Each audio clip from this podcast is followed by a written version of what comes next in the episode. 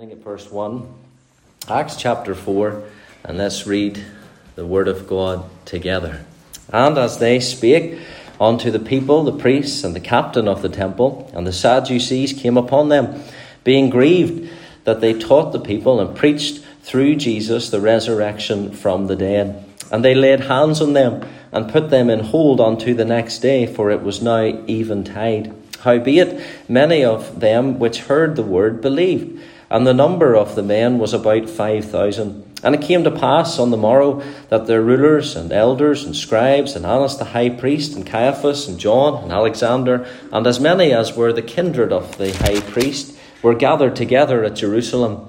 And when they had set them in the midst, they asked, By what power or by what name have ye done this? Then Peter, filled with the Holy Ghost, said unto them, Ye rulers of the people and elders of Israel, if we this day be examined of the good deed done to the impotent man, by what means he is made whole, be it known unto you all, and to all the people of Israel, that by the name of Jesus Christ of Nazareth, whom ye crucified, whom God raised from the dead, even by him doth this man stand here before you whole.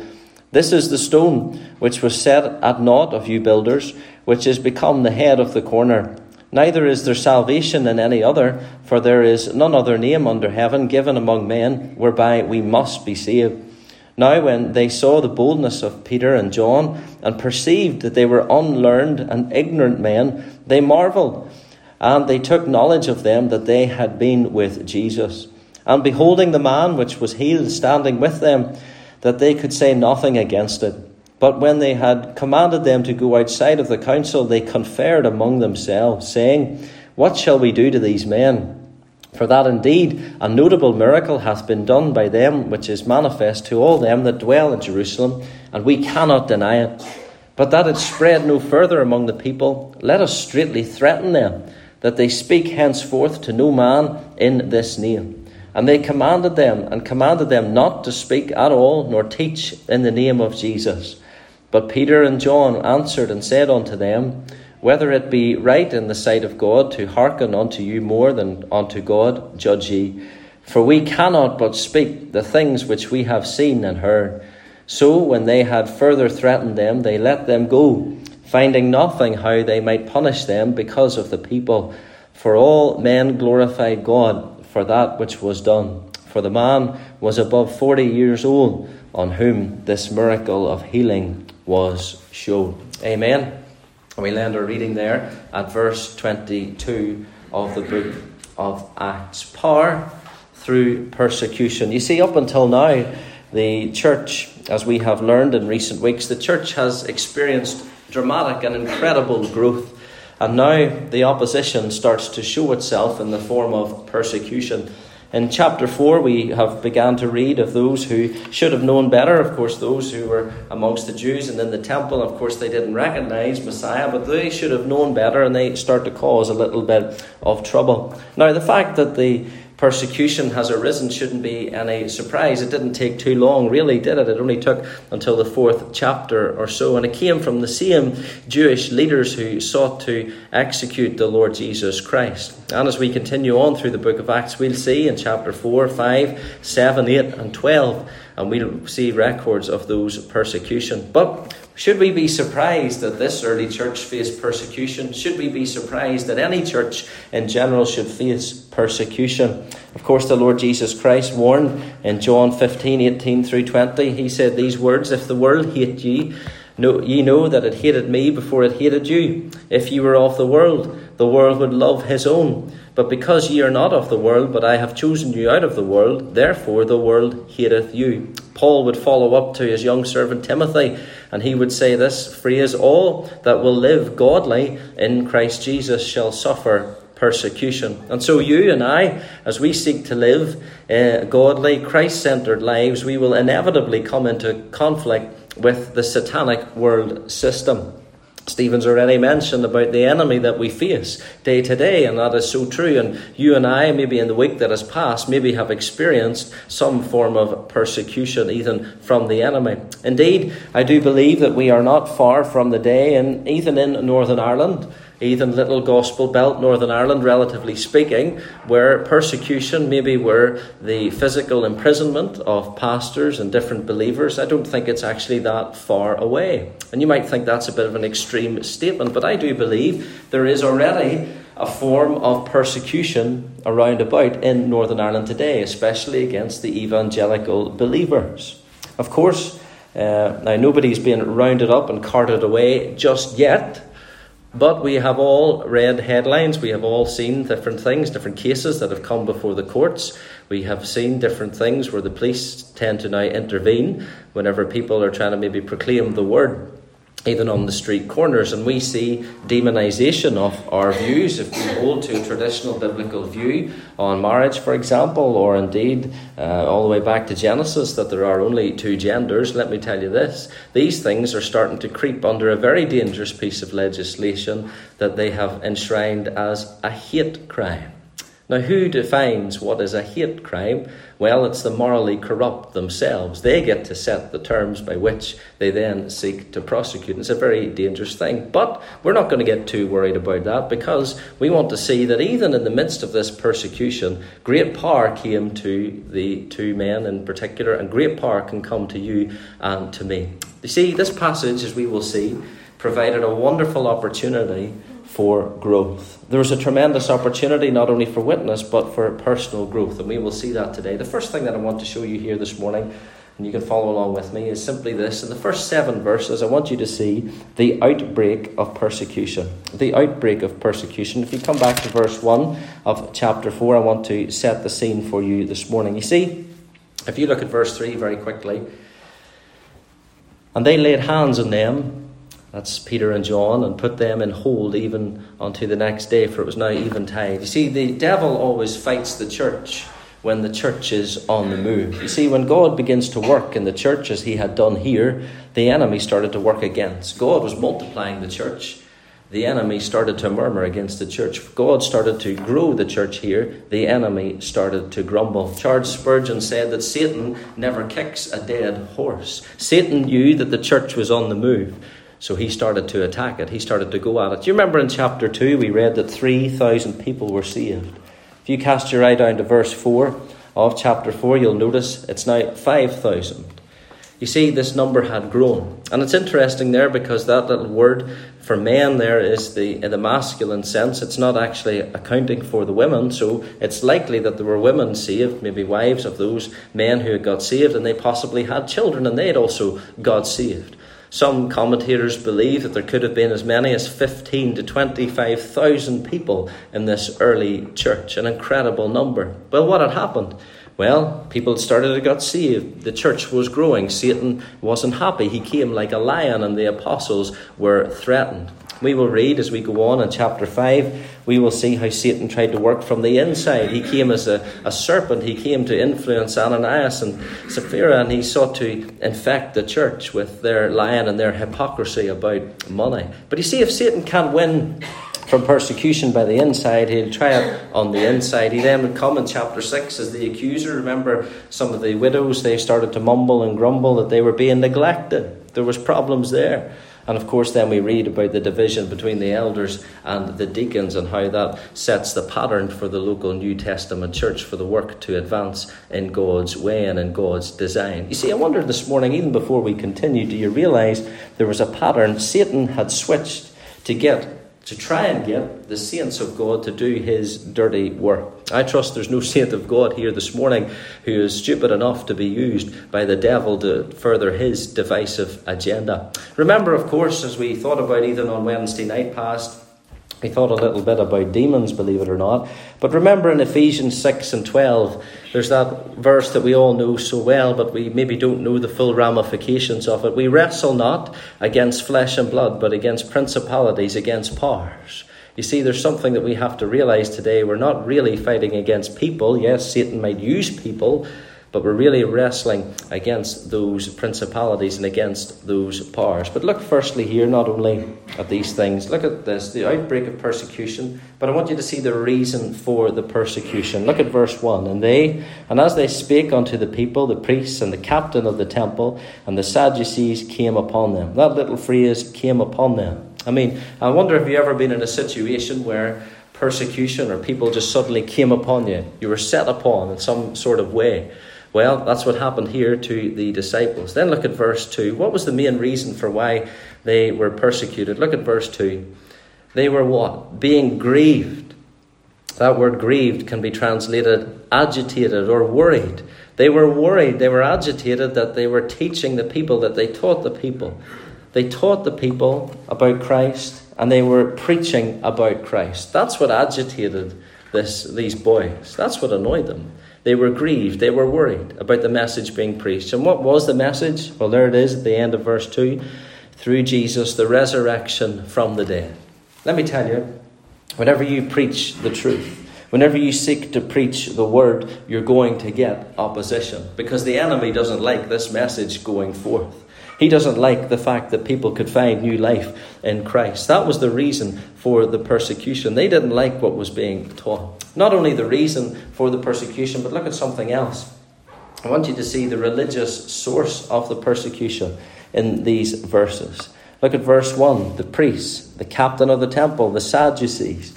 Then if you drop your eye down to verse 5, you'll see the rulers and the elders and the scribes. Verse 6, Annas the high priest, Caiaphas, John, Alexander, and as many as were the kindred of the high priest. You see, the priests would have been those ordinary priests, if you like, who were engaged in conducting the evening sacrifice. The captain of the temple, he would have been the chief of the temple force, mostly composed of the Levites. The Sadducees were the dominant political and religious force at the time. You know, little good could be said about this merry bunch of men. The Pharisees opposed the Lord, of course, for religious reasons. But the Sadducees, well, they opposed the apostles mainly because of political aspirations. The Sadducees were not just as involved in the early persecutions, but they were mostly aristocratic. They were wealthy landowners, and they had very important political position. And they had lots of wealth, and they were very opposed to any opposition to Rome, believe it or not. The chief priests were composed of the Sadducees. And that is why there was such opposition. That's why they were grieved. That's why they were so worried about this message going forth. Because they were worried about losing their position. They were worried about losing their political power. And whenever that happens, people get nervous and they get agitated and they begin to fight back. Hence the move from the Sadducees against the apostles. But then not only the reason for the persecution, the religious source of the persecution, but I want you to see the reality of the persecution. Look at what happened. What actually happened? What was the outcome? Did they just come upon them and heckle from the sidelines and then everybody got on with it? Or what happened? Well, look at verse 3 with me. And they laid hands on them and put them in hold unto the next day, for it was now eventide. They were taken into custody. Peter and John were taken into custody. Anybody here ever want to admit to being arrested? No, I didn't think so. Anybody looking at the floor in particular, I see. Well, I've never been arrested. Come close, only joking. Never run into anything bad with the law, as far as I know. Not yet, but you know, I'm relatively young. We'll see how it goes. But they were taken into custody. They were arrested. But look at verse 4. Something happened. They were taken into custody. This was the reality of this persecution. But what happened? Howbeit, many of them which heard the word believed. And the number of the men was about 5,000. Well, it was a small price to pay, wasn't it, for being lifted. The love of the Lord had went forward and many had got saved. There was at least 5,000 men. And as we've already mentioned, that number could be 3 or 4 times that when you account for the wives and the children.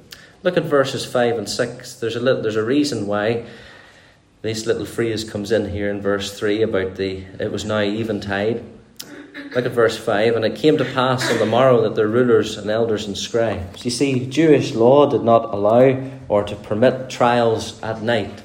Now you'll know that was ignored whenever it came to the Lord Jesus Christ. But now that it was day, Peter and John were hauled before the Jewish Sanhedrin. What was the Sanhedrin? Well, the Sanhedrin was, if you like, the ruling body of the nation. It was the ultimate authority of the Romans. And it was also the Supreme Court. And at this time, as we've mentioned, it was dominated by the Sadducees. I wonder, can you get this picture in your mind? The Sanhedrin would have been comprised of 71 men. There were 22 lawyers, 22 elders, and 26 priests. then with the high priest presiding. So quite a bunch to go in front of, quite a bunch to stand before. And from what I understand from study, they would have been gathered in a semicircular fashion, and the accused was made to stand in the centre of that semicircle. What an intimidating place that would have been. Do you get the picture? Peter and John and this healed beggar. I mean, I have to feel sorry for this man, this healed beggar. You know, he's just got the opportunity of a lifetime. He's just been healed. He's found new life. And the next thing he knows, without any fault of his own, he's been hauled before the Sanhedrin with these other two boys to give an account. I mean, what a roller coaster ride this poor fella has been on. They were hauled before the most influential, the most wealthy court in the land. And then that great question is asked in verse 7 of our chapter, by what power or by what name have you done this? Now that maybe seems like an innocent enough question, but it was a very dangerous and deadly trap, because if the apostles' accusers could get them to attribute this power to anything other than Jehovah, they could sentence them to death. You know, this wasn't just Peter and John having to do a couple of weeks' time, and then they would have got out after a few weeks with a bit of a slap on the wrist, or they maybe would have faced a bit of a hiding or a beating, and then they would have got away with it. They faced possible death because of this situation. I'm sure many of us would have been absolutely frozen in that situation. Well, not only the outbreak of the persecution, not only the reason for that persecution, the religious source of the persecution, the reality of that persecution, but there's something else I want you to see here. The opportunity for proclamation. The opportunity for proclamation. Look at verses 8 through 14 with me this morning very quickly. Think about it. You're hauled before the big chiefs. You're facing death. You're facing the death penalty, or maybe at best imprisonment for a long time. And let me tell you, it would have been no MacGabry prison with a TV and everything else that you get. Sounds quite attractive sometimes, maybe up there in MacGabry, but this would have been hard prison time that they would have been facing. Now, I'm sure they would have thought this oppression was a terrible thing. And the last thing maybe on their minds would have been the fact of, hey, this is an opportunity for us to witness. But I want you to notice a couple of things that I noticed about Peter and John. I want you to notice, first of all, the practice of Peter and John. Look at this in verse 8. Then Peter, filled with the Holy Ghost, said unto them, Ye rulers of Israel, or ye rulers of the people and elders of Israel. But cast your eye back to verse 3, the arrest verse. I want you to notice their practice. What did they do when they were arrested? And they laid hands on them and put them in hold unto the next day, for it was now even time. You see, Peter and John, there's a wonderful example here. They didn't offer any resistance during their arrest. Nor did they resist whenever they were brought before the Sanhedrin. And indeed, Peter, he begins with a very courteous acknowledgement of the Sanhedrin, and then he proceeds to go down through his defence with clarity and conviction. How did the apostles behave in this very pressurised and difficult situation? They simply quietly submitted. Why would the apostles behave like this? Well, I believe ultimately it was because they knew God controlled their circumstances. They knew God was in control. And yes, this was a terrible fix that they got themselves into, so to speak. This was a terrible situation that seemed to have befell them, but they knew that God was in control. They acted with courteousness, and they acted with a common decency. Isn't it interesting today? I think that courteousness needs to be put back into Christianity. I wonder how you respond whenever you face authority. I mean, whenever you go to work, maybe tomorrow, are you defiant to the boss? I hope not. Are you defiant to the boss? Do you push back when they ask you to do something? I wonder in the home, are you defiant to your parents? Are you defiant in the home? Husbands, wives, that relationship, is there a defiance there? For if there's defiance, there'll not be much happiness. Then in the church, I wonder, are you defiant of the elders or the pastor? If they ask you to do something, are you dutiful or are you defiant? You see, Peter and John, look at verse 8 of chapter 4. There's a wonderful little secret here to ministry. Then Peter, filled with the Holy Ghost. Don't we read that so often in the book of Acts? They were filled with the Holy Ghost. You see, to be filled, as you will know, we've looked at this many times, it's simply to be under the perfect and the complete control of the Holy Spirit of God. There was no back chat. There was no unnecessary questions. There was no smart remarks. They just had complete trust in God that he was going to undertake because they were filled. They were under control of the Holy Spirit of God. That's the practice of Peter and John. But look at what they did. They preached the person of Christ. Look at verse 8 through 12 very quickly this morning. Verse 8, they were filled. You see, they had a thing called boldness. This was the essential element for Peter's powerful defense. See, Peter didn't go on his own steam, as it were. He didn't go up and he didn't have a well-rehearsed argument or anything like that. He hadn't spent, maybe he did spend all night trying to figure out what to say, but I would believe he was filled with the Holy Ghost, and that gave him utterance as to what he should say. He faced persecution with a triumphant note because he was filled with the Holy Ghost. That word filled, as you will know, simply means under total control.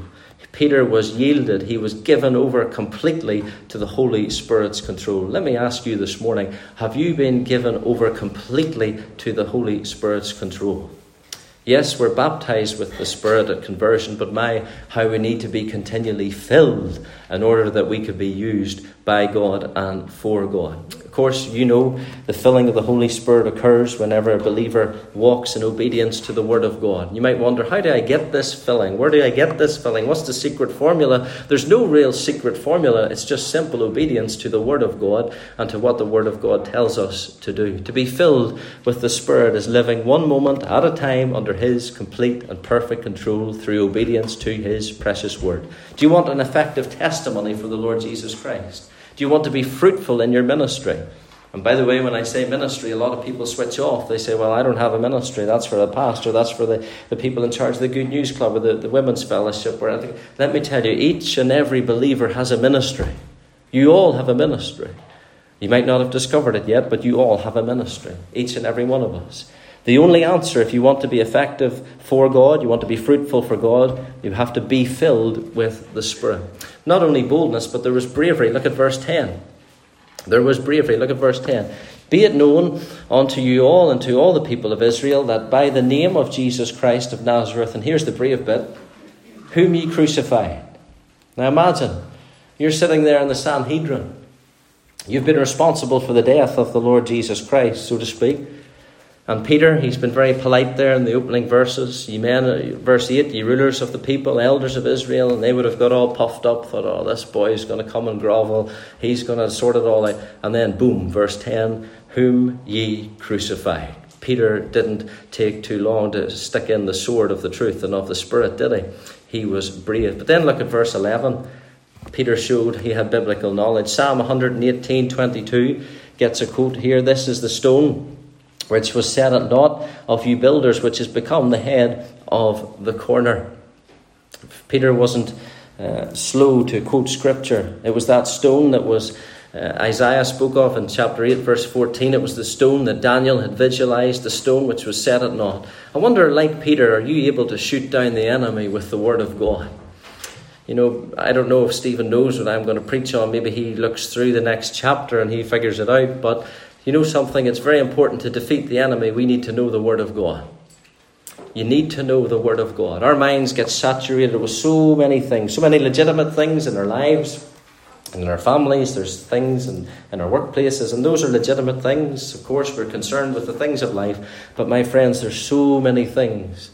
And we need to saturate our minds in the Word of God in these days, that we would have that biblical knowledge, that we would be able to overcome the attacks of the enemy. But then look very quickly at verse 12. There wasn't only boldness or bravery, there was biblical knowledge, and there was also belief. What was Peter saying in verse 12? Neither is there salvation in any other, for there is none other name under heaven given among men whereby we must be saved. What was Peter saying? Not only was Christ the source of this physical healing of this man, but he's also the source of the spiritual healing. You see, it's Christ or nothing. It's Christ or judgment. It's Christ or it's hell. Do you see, Peter was very careful to always bring the message about Christ. I wonder whenever you're sharing Christ, I wonder whenever I'm sharing Christ, is our message always Christ-centered? You see, in verse 10, Peter says, Christ is alive. Verse 11, he said, Christ is exalted. In verse 12, he tells us that Christ is omnipotent, for he can not only heal physically, praise God, But more incredibly, he can heal spiritually. For the gospel is what? The power of God unto salvation to everyone that believeth. Whenever we place our witness alongside Peter's, how do we fare? Peter moved with the movement. He had a religious audience in front of him. He wasn't going to waste the opportunity to hammer home the truth. You see, sometimes, and I'm not sure if I was in that situation like Peter and like John, sometimes we are frightened into silence, or we're frightened into compromise, and we try to sort of dance around the subject, or we dance around the issue. Peter, because he was filled with the Holy Ghost, he displayed great courage and he went on the offensive. You see, submission is not cowardice. I think we can learn a lot from Peter. We can learn a lot for how he seized an opportunity to witness for Christ. Then verses 13 and 14, not only the practice of Peter and John, not only the person of Christ, but then I want you to see the perception. Look at verses 13 and 14. I love these two verses. What was the outcome of this? What did the Sanhedrin perceive about these two men? Now, when they saw what? The boldness of Peter and John, and perceived that they were unlearned and ignorant men, they marveled, and they took knowledge of them that they had been with Jesus. I think that's a beautiful verse in and of itself. You see, the Sanhedrin were amazed that these unlearned, and what that means is they wouldn't have been trained in those rabbinical schools like the Sanhedrin. They would have had education and degrees and letters after their name coming out of their ears. I think it was Dr. Paisley used to say, praise God, some of us have no accreditation, therefore we can never lose it. And I would certainly fall into that camp, and it's a great place to be. But these boys were unlearned. They were untrained. They were ignorant. That's what that expression means. It wasn't that they were awkward or arrogant in front of the men. They were untrained. They weren't professional theologians like these boys. And yet, they had boldness. They had power. They had some form of what we would maybe term success in terms of people coming to know the Lord Jesus Christ. And they were amazed at these two boys that they were able to argue so effectively from the Scriptures. I mean, from their perspective, how these boys haven't studied for how many years? These boys haven't gone through a particular school or a college-type situation. Not that there's anything wrong with a Bible college, but what I'm saying is this. They looked on at these two boys and they thought, how on earth is this possible? Because they were filled with the Holy Ghost. They had no formal training. They just had a formal filling of the Holy Spirit of God. The resurrection power of Christ was working in them and through them to preach the word. Maybe you're here this morning and you feel a little bit like the description given there in verses 13 and 14, and maybe you feel that you are an unlearned and you're an ignorant man or you're an ignorant woman. Well, let me tell you this. If you're filled with the Holy Spirit of God, doesn't matter how much education you have or you don't have, you're able to be bold, you're able to speak a word for the Lord Jesus Christ. But what was the outcome? The ungodly were amazed. They marveled that they had been with Jesus. Isn't that a wonderful little phrase? Now, no doubt the Sanhedrin at this point, they would have loved to have forgot about the interrogation of the Lord on the eve of his crucifixion, but they couldn't. And as these two apostles spoke with them, they could not help but be reminded of the Lord Jesus Christ. Do you notice that? Remember, these are the boys that had sentenced the Lord Jesus, if you like, to death. Look at what it says at the end of verse 13. They took knowledge of them. They acknowledged the fact that before them, these two boys, they had been with Jesus. Not incredible. They had been with the man that they had sentenced to murder. Now, the Lord Jesus Christ was filling. They were filled with the Holy Ghost. What does that mean? Well, they were being saturated. Their emotions were saturated. Their will was being compelled. Their bodies were being energized, so that the Sanhedrin was not really seeing Peter or John, but they were seeing Christ. They were seeing Christ. One A. McLaren, the commentator, said, a soul habitually in contact with Jesus Christ will imbibe sweetness from him. Isn't that lovely? A soul habitually in contact with Jesus Christ will imbibe sweetness from him. I wonder, in terms of our characters, how like Christ are we? Do you talk as he talked? Do you walk as he walked? What does the outside world see of Christ in you? Now tell me this. Tomorrow, or some point during the week, maybe when you're in the office, you're on the farm, you're in the classroom, you're in the factory floor, You're down the town, you're at the football, you're on the golf course, whatever it is that you do with your time, whenever people meet you and talk with you, unsaved or saved, and they walk away, do they leave your company saying, that person has been with Jesus? That person has been with Christ. Is your relationship such a reality with Christ that it just overflows in your life and people can't help but notice that they've been with Christ? Or do they walk away from you and do they utter those horrible words that we hear so often? If that's Christianity, I want nothing to do with it. Or if they're a saved person, do those people walk away saying, some Christians are so negative they could drain batteries? I wonder if you ever met them. Negative, negative, negative. There's always something wrong with something. They'll find fault. What a drag that would be. But here in verse 13 and 14, what was the outcome? They took knowledge of them that they had been with Jesus. And then look at verse 14. There's another little phrase, the last phrase. They could say nothing against it. What a testimony to have in front of the Sanhedrin. Then lastly this morning, I want you to see something else. The outcome of the prosecution.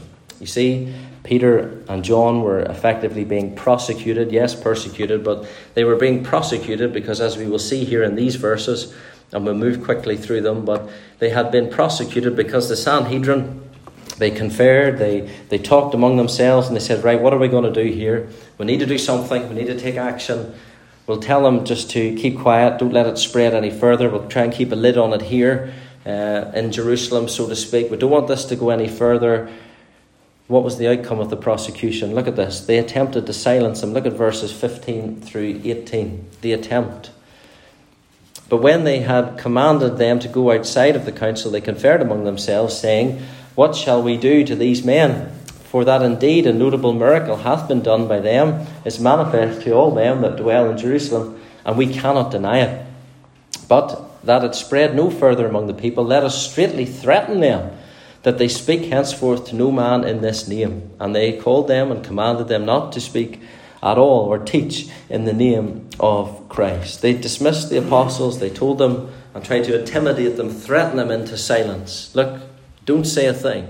Keep your mouth shut. Don't be talking about the name of Christ any further. I'm sure you could have heard a pin drop in that place, even at that day. What did the apostles do? Yes, yes, yes, Your Honour, I'll not do it again. Did they slip out with the tail between the legs? Did they take a retreat? Did they walk out holding their heads down low and saying, I'm not going to have anything more to do with this? Do you see the trouble we got into? No, look at the answer in verse 19 through 22. Look at this. Look at verse 19. What did Peter make his decision on the basis of? Peter and John answered and said unto them, whether it be right in the sight of God to hearken unto you more than unto God, judge ye. For we cannot but speak the things which we have seen and heard. What was Peter's answer? He didn't make the decision based on, is it safe to go down this route? Is it safe to push back against the Sanhedrin? Is it popular to push back against the Sanhedrin? He made his decision, which we all should do as believers.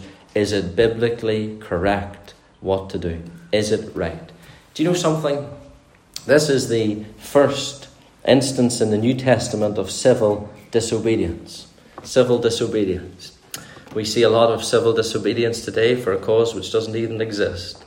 It's called Extinction Rebellion, and they glue themselves to the roads and they pour concrete on their arms and put themselves in the road and they pour paint over all sorts of things. It would make you mad, wouldn't it? There's a few honest people here. It makes me mad. Anyway, it just really frustrates me that they invest so much energy into a problem which doesn't exist and a problem which won't exist in the future, because if they just read their Bible, they'd save themselves so much money and time and effort. Anyway, rant over. We're back to the sermon. Now, look at this. Are believers ought believers to obey the government? Yes. What did the Lord Jesus Christ teach us? Render unto Caesar the things that are Caesar's. But you know something? Many believers stop the verse there. The verse goes on. Matthew 22:21. Render unto Caesar the things that are Caesar's, and unto God the things that are God's. And when clearly government encroaches onto the things that are God's, what are we to do? We're to obey God at all costs. Remember, Paul reminded us in Romans 13:1, the powers that be are ordained of God. Peter, of course, himself taught obedience to it, but the reaction here of Peter and John marks the limit of their obedience. They would have obeyed the Sanhedrin, I believe, if they could have done so without disobeying God. But when God's commands conflict with government, there is but one thing we must do: disobey the government. Is this not what the Jewish midwives did in Exodus 1:17? Daniel, did he not do this also? Daniel 1:6. And the three Hebrew children in Daniel 3:17, they were obedient to God no matter the cost. And that is a crucial thing that we must do. We ought to obey God rather than man. Not only the attempt, not only the answer, but I want you to see their attitude in verses 20 through 21. I want you to see their attitude in verses 20 through 21. This is the secret of holy boldness. For we cannot but speak the things which we have seen and heard. And when they had further threatened them, they let them go, finding nothing how they might punish them because of the people. For all men glorified God for that which was done. For the man was above 40 years old on whom this miracle of healing was showed. You see, all hell breaking loose at the Sanhedrin could not keep Peter and John from speaking forth the message of Christ. They couldn't help but do it. They couldn't help but speak about what they had seen and what they had heard. And the apostles, well, they pushed back and they were daring and they were almost aggressive with their integrity. There was no compromise. I wonder today, as we close this morning, I wonder, are you in a situation, are you facing opposition, be it in your home, for taking a stand for truth? Are you facing opposition maybe in the workplace for taking a stand for truth? Maybe you're at school and you're maybe the only Christian in your class, or you're one of the few in class and you're on the end of a bit of persecution. People don't like the fact that you stand up for Christ or you proclaim the word of God. Maybe you're one of only a few people who are saved, maybe in your friendship circles, and whenever you take a stand, whenever you choose not to do things on the Lord's Day, or you choose to do things on the Lord's Day that they wouldn't do you face an element of persecution? Can I tell you what to do? Rejoice in it. A few blank faces in front of me now. Philip, you don't really understand the level of persecution, so to speak, that I'm under at home. It makes my life miserable. It makes my life terrible. It's awful. It just seems to be one battle after another. And I'm trying to stand on the word of God. How can I rejoice in it? Well, let me tell you. Look at verse 8. Peter filled with the Holy Ghost. Let me tell you, Peter might not have been filled with the Holy Ghost if he hadn't have been hauled in front of the Sanhedrin, if he hadn't have faced persecution. How often is it in the times of persecution, the times of trial, the times of stress? Are those not the moments, are those not the times where we find and we discover what it really means to be filled with the Holy Spirit of God? You be glad in it if you're under persecution. And I know at the time it's maybe not a pleasant thing, because if you're filled, boy, that gives you a marvellous opportunity to grow and to see God work in spite of the worldly opposition. You know something? In verse 21, there's a lovely little phrase at the end. For all men glorify God for that which was done. You know, in those early verses of Acts chapter 4, when they were set upon, when they were taken into custody and they were hauled before the Sanhedrin, I'm sure the last thing maybe on their minds would be the fact that all men glorify God for that which was done. Maybe you're in a similar situation and you're struggling to see how on earth God could be glorified in the situation in which I find myself. Let me tell you here today, on the authority of God's word, if you're in a place of persecution, the Lord will be right beside you. The Lord will help you. You'll be filled with the Holy Spirit of God. You'll be enabled to take that stand, to speak forth that truth in his name. May God write his precious word upon our hearts this morning. We're going to stand to sing, and we're going to stand up for Jesus.